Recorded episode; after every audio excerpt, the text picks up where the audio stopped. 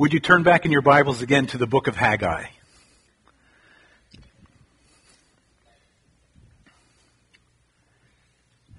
Probably every person in this auditorium at some point in his or her life has needed a special word of encouragement. And the need for that encouragement comes for a variety of different reasons. Sometimes it's because we're going through physical trials and physical difficulties. Sometimes we need a word of encouragement simply because circumstances around us have kind of come unglued and it seems as if the, the, the world around us and the world in which we're moving is, is just coming undone and there's, there, it seems to be out of control. Sometimes there are tests that come into our lives that cause us to wonder if we will ever be able to pass through them and come out on the other side. And then there are times as well when perhaps uh, we're experiencing the chastening hand of God because of some sin in our life or something of that nature. And there are all kinds of varieties as to why we need a word of encouragement. And here is the great thing, or not the great thing, but one of the great privileges that we have as believers in Jesus Christ. At just the right moment, God sends the encouragement that we need. When I look back in the history as it's recorded in God's Word, Adam had just fallen into sin. And he had disobeyed what God had commanded. And as a result of that, not only is he now going to have death within him, but he will be in the process of dying the rest of his days. And then there is also a spiritual death that comes along with that. And this consequence is passed upon all of his descendants, which includes us. And that would be a very, very discouraging time. But at that moment, the Lord came to Adam with words of encouragement. And he said, if I may paraphrase, even though this punishment is coming down upon you, I want you to know that through your seed, there is going to be a Savior. There is going to be one who will crush the head of the enemy, who is Satan himself. And Adam could live out his days with this knowledge that God is somehow going to make things right through the coming of a Savior. When I look at a man by the name of Job, who, from all perspectives, is experiencing every imaginable difficulty and trial and hardship that you could possibly go through. He was a man of great wealth. And all of that wealth was taken away. He was a man who had apparently a very nice family. And apart from his wife, his family is taken away. And he's a man who was undoubtedly experiencing some physical vitality and strength that God took away. And he goes through life wondering, what is happening? And these counselors come to him and they, they try to give him encouragement that turns out to be more of a curse than anything else. Until the, the Lord speaks to him. And the Lord does call to his mind the realization that when God does something, it will be right. And though he as man had lost everything that he thought was dear on the earth, he still had a heavenly father who had not failed, who had not lost strength, who had not lost sight of him. And in the end result, the Lord declares and then fulfills a double blessing that comes back to Job. And he doubles his flocks. He doubles his wealth. And it's interesting to me that he gives him the same number of children, which essentially is a doubling of the children because his other children are with the Lord. So he has twice as many now. I look at a man by the name of Abraham who is set apart by God to be a special vessel that God is going to use to help satisfy the promise that God had given to Adam and he calls Abraham out of his homeland and brings him into a land that he never possesses any part of it. None of it becomes his. But God gives him these words of encouragement. Abraham, from your seed, all the nations of the earth will be blessed. And it was through Abraham and his descendants that the person of Jesus Christ came. But in addition to that, I am giving you, God says to Abraham, this land into which I have led you, and your descendants will own this land, and one day it will be the heritage of all of believing Israel. And God gives him great encouragement in the midst of having left everything behind. There are words of encouragement that God brings all along the way. And when we come to the book of Haggai, we find the same thing happening once again. If you remember, the children of Israel, the remnant of the, the Israelites that were captive under Nebuchadnezzar in Babylon, who later his descendants lost that throne, lost that kingdom to the Medes and the Persians, and Cyrus the Mede made a declaration that a remnant of the people who had been taken captive would be allowed to return to the land of Israel, and they there could reestablish the city of Jerusalem and the temple. For 16 years after they had returned, apart from the laying of the foundation of the temple, almost nothing had been done. And they had been disobedient because God brought them back to that area for the purpose of reestablishing a place of worship, a place where God would manifest His presence, a place where the rest of the Israelites could come in order to worship the true and the living God. And for 16 years, they had set that aside. And the Lord tells us, and as we looked last week, and let me just remind you about this. If you go back into that first chapter, you see what kind of situations had developed. The cause for this whole situation. They, they had been facing opposition. They were disappointed. In addition to that, they were expressing a sense of ingratitude. They, they really were not thankful for what the Lord had given to them. They procrastinated in that they said, well, we'll eventually get to the Lord's work, but just not right now. And then what they did was they replaced the work that they were supposed to be doing for the Lord with work that brought them their own personal comfort. As a result, a curse came down on them. And the Lord tells us that that curse was leanness not only in the things that they harvested, but even a lack of fulfillment within their own souls and within their own spirits. And they would believe that their crops were going to yield something, and they would yield much less, and they would drink, but they could not be satisfied in their thirst. And, and this curse had come down, and then God gave them the solution, the cure. And the cure was, take a good look inside yourself. Take the time to examine not only who you are, but the way you are responding to me. And then obey me and fear me.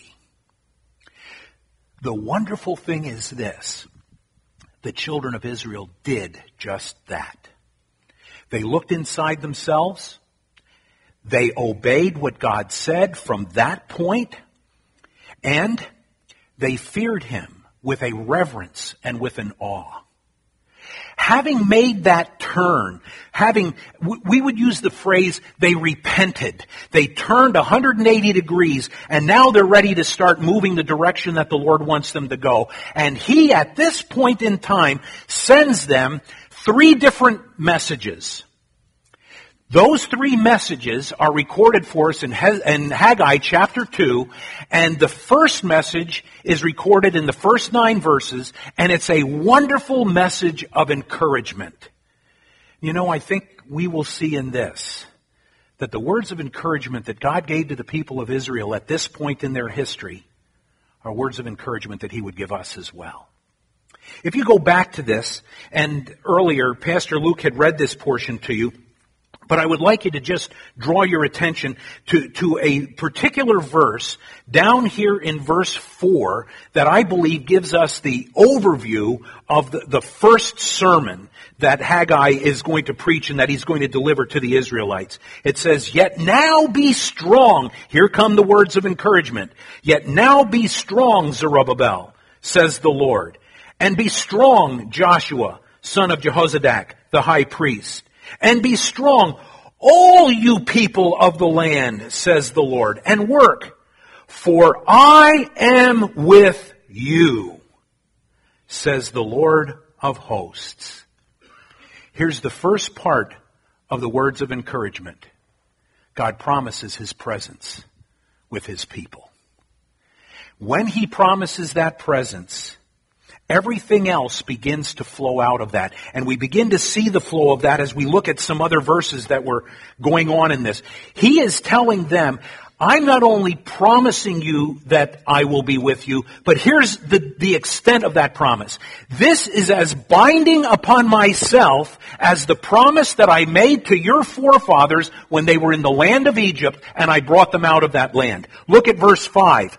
According to the word that I covenanted with you when you came out of Egypt, so my spirit remains among you. Do not fear. One of the blessings of this promise that God gave to the Israelites is reiterated to us in the book of Hebrews. Now you don't have to turn there if you choose not to, but in Hebrews chapter 13 verse 5, this promise is quoted within the context of a message that God is giving to His people for every age. And here's what He says, let your conduct be without covetousness. Be content with such things as you have, for he himself has said, I will never leave you nor forsake you. If the entire thought of what God was saying to the Israelites came to a close at this point, it would have been enough.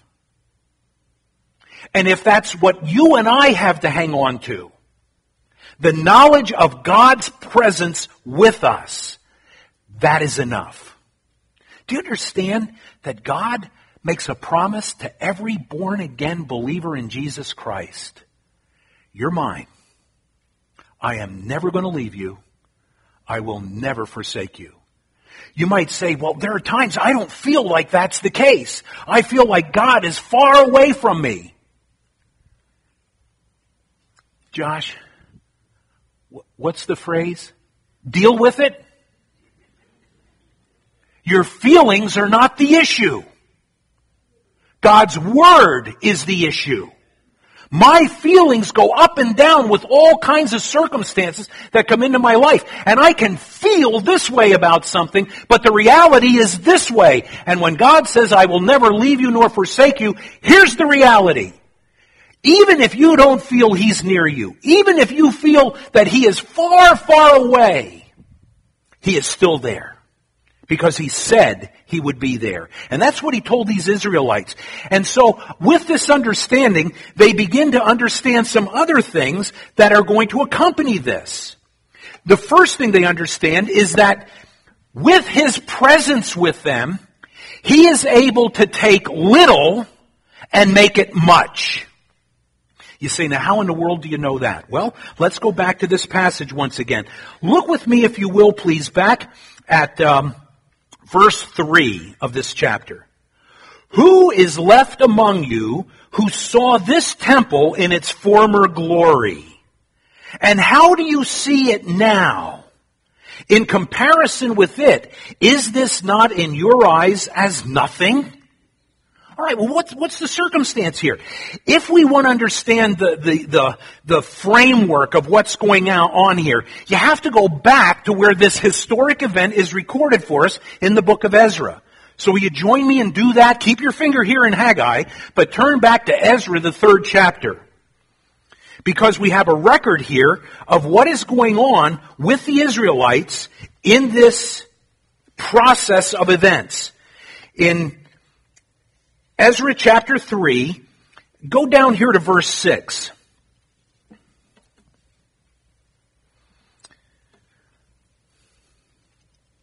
I'm sorry, verse 10. Verse 10.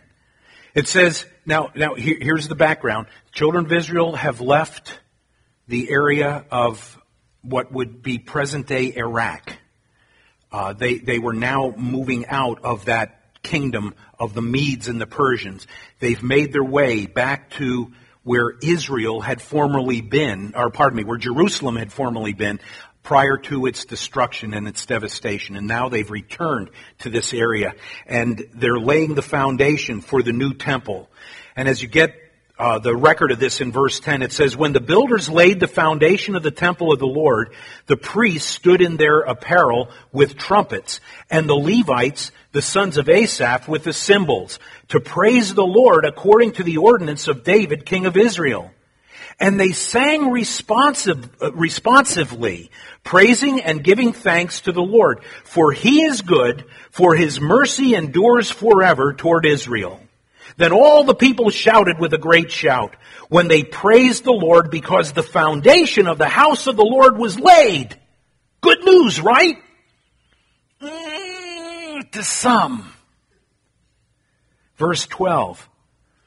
But many of the priests and Levites and heads of the fathers' houses, old men who had seen the first temple, wept with a loud voice when the foundation of this temple was laid before their eyes.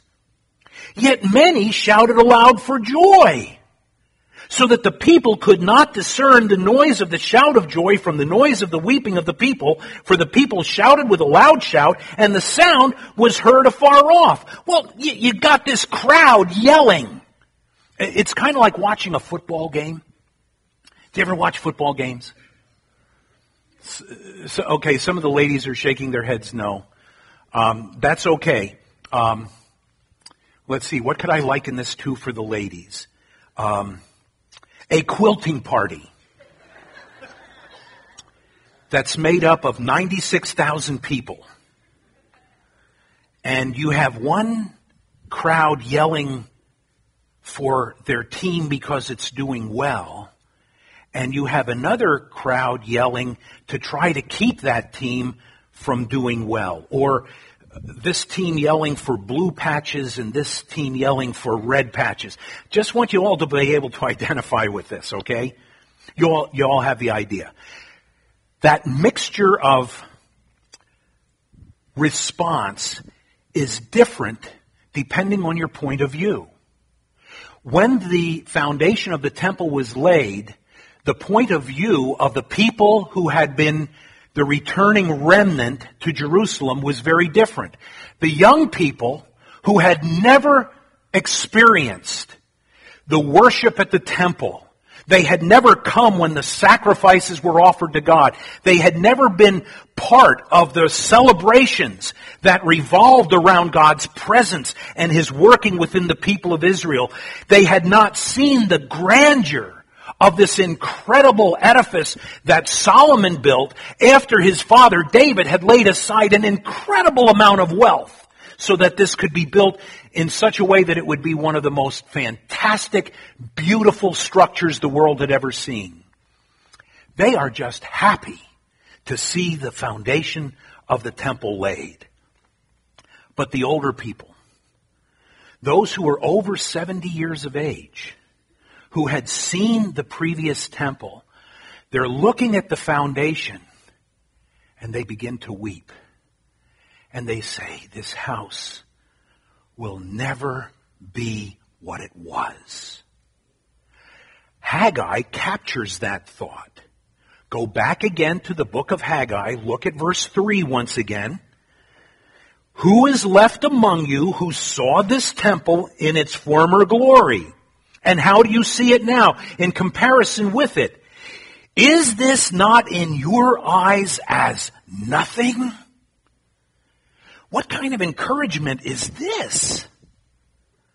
How is the Lord going to take this and bring glory to himself? We saw the other temple. The other temple was so much nicer. It was, there's just no way this is going to, to compare to what we had before until God speaks again. Drop down to verse 6. For thus says the Lord of hosts, once more, it is a little while, I will shake heaven and earth, the sea and dry land, and I will shake all nations, and they shall come to the desire of all nations, and I will fill this temple with glory, says the Lord of hosts. Now listen, verse 8. Let me just kind of read between the lines for you here. You thought David was able to accumulate the materials to make a grand temple. Let me tell you something. Verse 8. The silver is mine, and the gold is mine, says the Lord of hosts. In other words, if you thought the other was a glorious temple, you wait till you see what I do with this temple. Verse 10. Pardon me, verse 9. The glory of this latter temple shall be greater than the former, says the Lord of hosts. And in this place I will give peace, says the Lord of hosts. Do you know what the Lord just told them?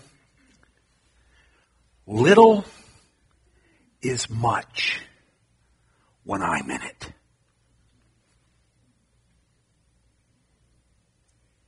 Little is much when I'm in it. This doesn't look all that great. And the day will come when it will be completed and Zerubbabel's temple will be done. And from a human point of view, it's not going to look all that incredible. In fact, there's someone coming later down the road by the name of Herod who is going to make some changes on this temple. It's going to be like you buying a house that's not exactly the way you want it, but you now have chance and you, you might have the means by which you can fix it up and make it just the way you want. And Herod's going to step in and he's going to have a little more um, wealth behind him. The Romans are, are back in the sky and and he is going to make this temple even grander than it will be under Zerubbabel. But I want to tell you something. Those aren't the issues. I own the gold. I own the silver. If that's what really made the difference, we could make this the most beautiful structure the world has ever seen. But that's not what makes it great. It's when I manifest my presence. That's going to be the greatness of this temple. And when you see that, you will think that Solomon's temple was nothing. You know what God is telling us here?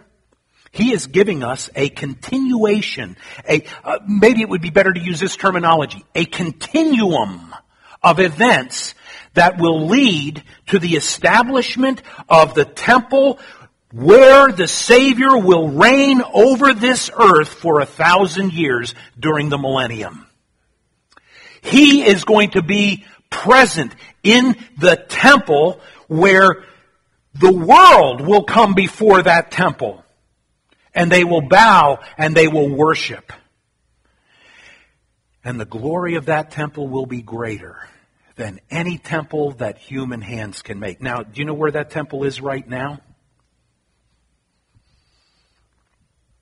It's in the plan of God. I'm speaking, we are his temple right now, but there is the physical temple that is going to be built and it is in the plan of God and there's something in the way right now. It's called the Mosque of Omar, the Dome of the Rock. It's going to go. It's going to go. And in spite of all of the efforts of the Islamic world, to foist their influence and their control over the rest of the world, they will not succeed. They can cause a lot of trouble. They can end a lot of lives. They can bring about a great deal of suffering. But I want to tell you something. They are not going to win because God's temple is going to be established. How do we know? Because little is much when God is in it and He promised this is the way it's going to be. Have we ever seen God do something like this before? Where little turned out to be much? Sure. Take, take uh, a guy by the name of Elijah. He had prayed and it did not rain. You, you remember he was having a conflict with Ahab, a very godless king. And in that conflict that Elijah and Ahab were having, Elijah made the declaration, it will not rain on the land until I pray for that rain to come. Period of three years, it did not rain. And the land is suffering. And it's suffering because of the sinfulness of the Israelites. But there is a woman in the, in, in the area of Zarephath to whom God sends Elijah because God had set Elijah apart at this stream that dried up and he no longer could, could drink anything. And do you remember that the Lord had the birds bring the ravens bringing the food to him. So he was able to survive through this period of time. But now something terrible has happened. The spring has dried up. The birds aren't bringing the food anymore. And the Lord says to Elijah, I want you to go to this widow, a widow lady in the, the city of Zarephath, and I want you to ask her to give you a drink and give, give you some bread. And so he does that. And he comes to the city, and as he approaches it, he sees this widow that he is to address, and he says to her, um, Please give me water to drink and give me bread. And here, here's the thing she did it. And you might say, well, boy, I just don't get it. But, but here's something that we often forget. If you go back and read that event as it took place, we are told that the Lord told her to do what she did. And so it wasn't just Elijah coming in and making the declaration, but the Lord had told her, there's a guy coming, and I want you to do what he asks you to do. So she understands this. And she says, well, she says, here's water. She says, but all I have is a handful of flour and a little oil. And I was gathering sticks to build the last fire. I was going to make some bread for myself and my son, and then we were going to die.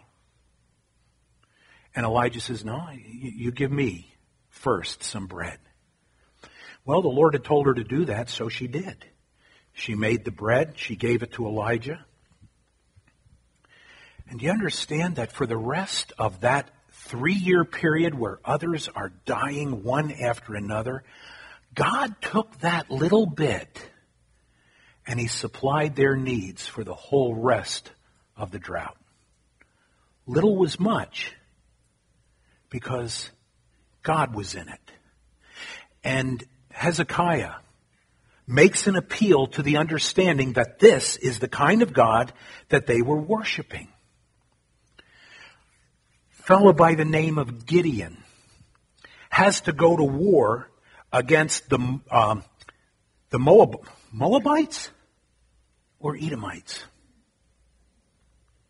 or the parasites. Um, one of the ites. I, uh, now I'm forgetting who it is. I think it was the Moabites or Midianites. Midianites. I knew it was an M. Midianites and, and Amalekites. Now, if you know anything about the Midianites, the Bible tells us that they covered the land like locusts. And they were going to swarm into the land of Israel, but God called a man who is hiding at the threshing floor and identifies him as, as a great military man, a great conqueror, a great fighter. And he says to him, I'm going to have you lead my, my army. And 32,000 Israelites gather. And you'd look at that and you'd say, well, that's not really all that big an army when you consider that the Midianites and the Amalekites are, they are just covering the land. And then the Lord says to Gideon, you have too many. and if any of you are afraid, go home. 22,000 of them go home. Now he's got 10,000.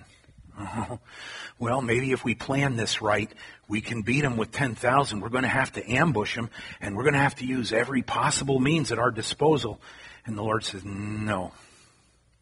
You have too many. I want you to go down to the river. And you remember how he said, depending on the way the people would drink out of the water, uh, I want you to take this group. And those that drink this way, that's going to be your army. And there's 300 of them. And the Lord says, now. He says, now it's a fair fight. I want your 300 to go down and I want you to take on these Midianites and the Amalekites. And the Bible says they did.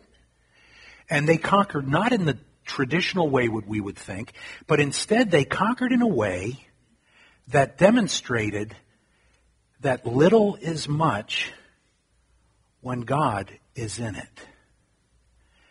And the Midianites and the Amalekites were so confused as the battle began that they turned their swords on each other and they killed themselves.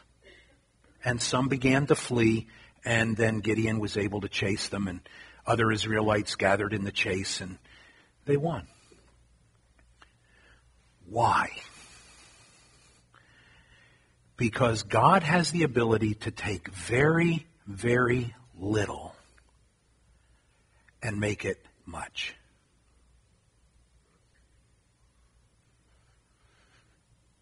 Do you understand what that means to us? God can take, and I'm not speaking physically, but God can take small people and he can do great works through them. I hear people say this, well, I would love to serve the Lord, but who am I? I don't have much of an education. Um, I'm really not outgoing. Um, I've not really trained formally. How could God use me? Would you remember that little is much when God is in it? Do you know what God wants from small people? Use me, Lord. Use me. Sadly, some people are so discouraged by their own sense of incapability that they never come to the place where they say, Lord, it's not about me, it's about you. What can you do through me? Have you ever asked yourself that question? Lord, what can you do through me? And the Lord says, I can do whatever I want through you. I've already shown you. I showed you through Elijah. I showed you through Gideon. I can do whatever I want. God uses little ministries.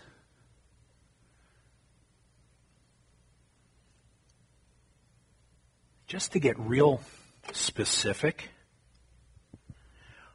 why do we have such a hard time finding workers for the nursery? Well, it's not that big a deal. Good grief. Let, let other people take care of that.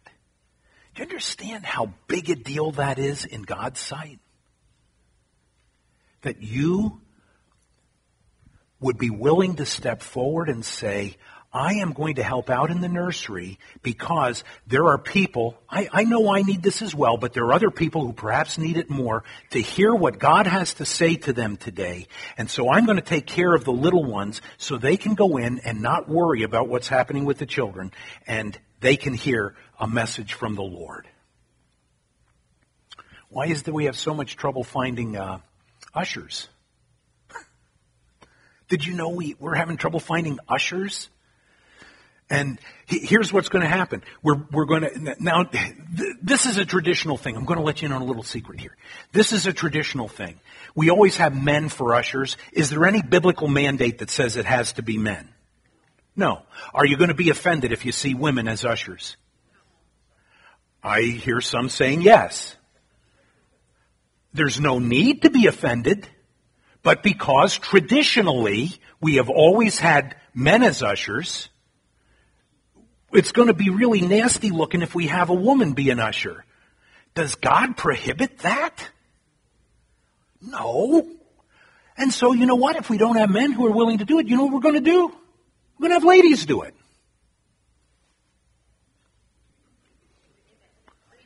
And you preach it, brother. listen, this is, this is just a tiny little thing, but yet it's so important.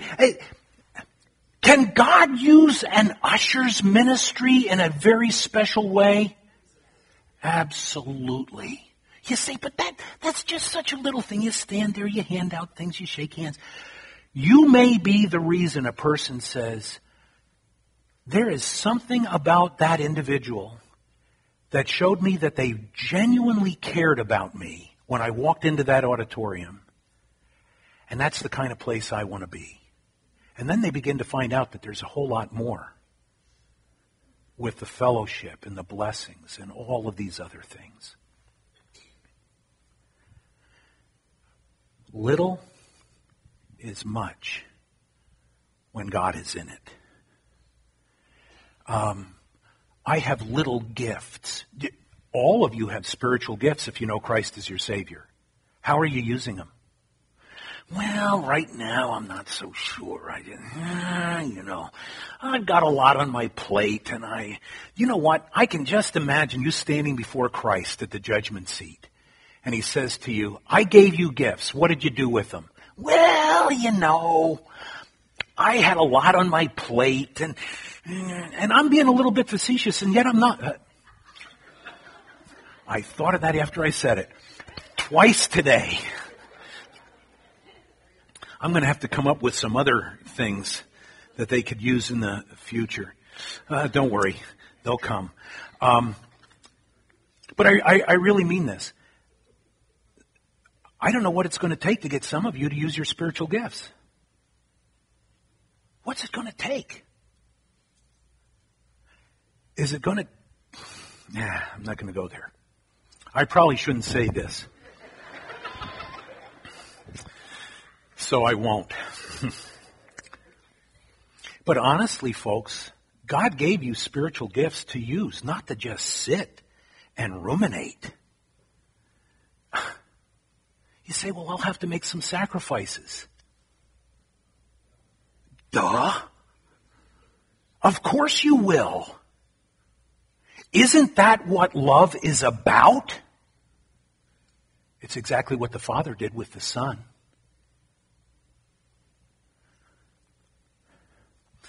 But my talents are so small. See, there's a difference between gifts, which are spiritual capabilities that God gives to a person the moment they trust Christ as Savior, which enables them to carry out spiritual ministries that will be an unusual blessing to the recipients of those ministries. And gifts, which God gives on the natural level to individuals to use to serve Him but they might be reflected in society at large. I, I loved the piano offertory today. That was great. There were a couple mistakes, but it was great. Deal with it. and I am dealing with it. I'll deal with you tomorrow. but I look at that and I say, okay, we, We've got this wonderful talent that you use. And other people use their talents in the unsaved world. Are there good pianists that are unbelievers? Oh, yeah. Are there good musicians that are unbelievers? Are there good vocalists that are unbelievers?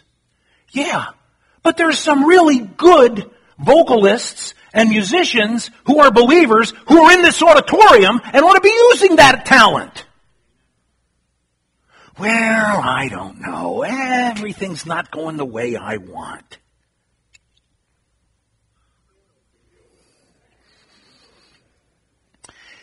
Do you all understand?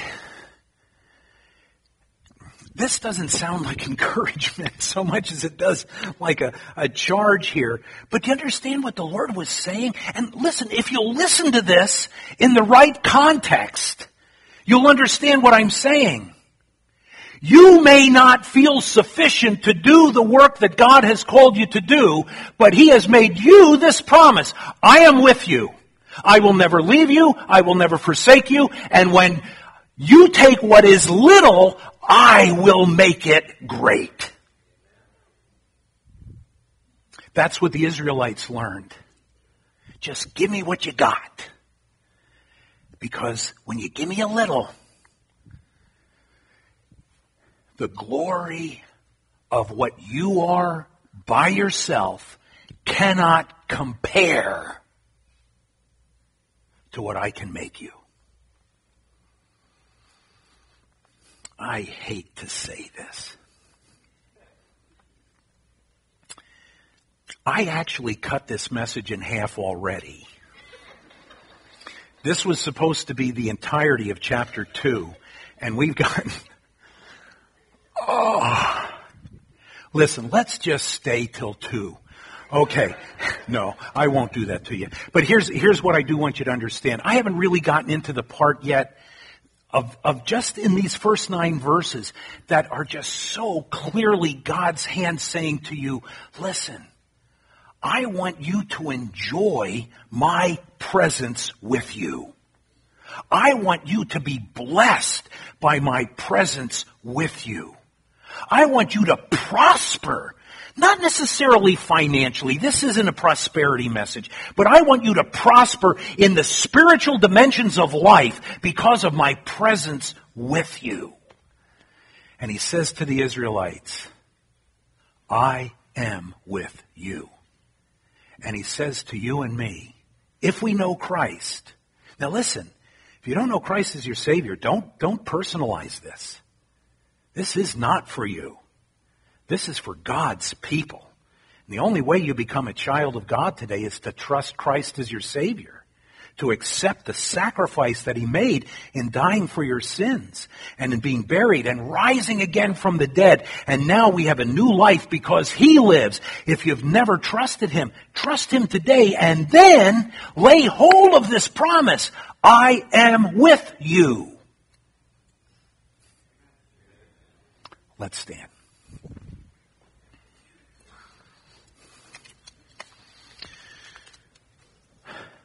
Father, your promises cannot be broken. The only thing that really minimizes the impact of your promises is our unwillingness to believe them. And so, Father, I pray that your Spirit would do a work in our hearts today so that every one of us would believe exactly what you've said. That you will be with us, never to leave us, nor forsake us. And when we take Father, I'm asking you to help each one of us take what you have given us and lay it at your feet so that you can make of it what you want. Take our bodies, take our desires, take our gifts, take our talents and make them what you want. I ask this in the name of Jesus Christ, our Savior. Amen.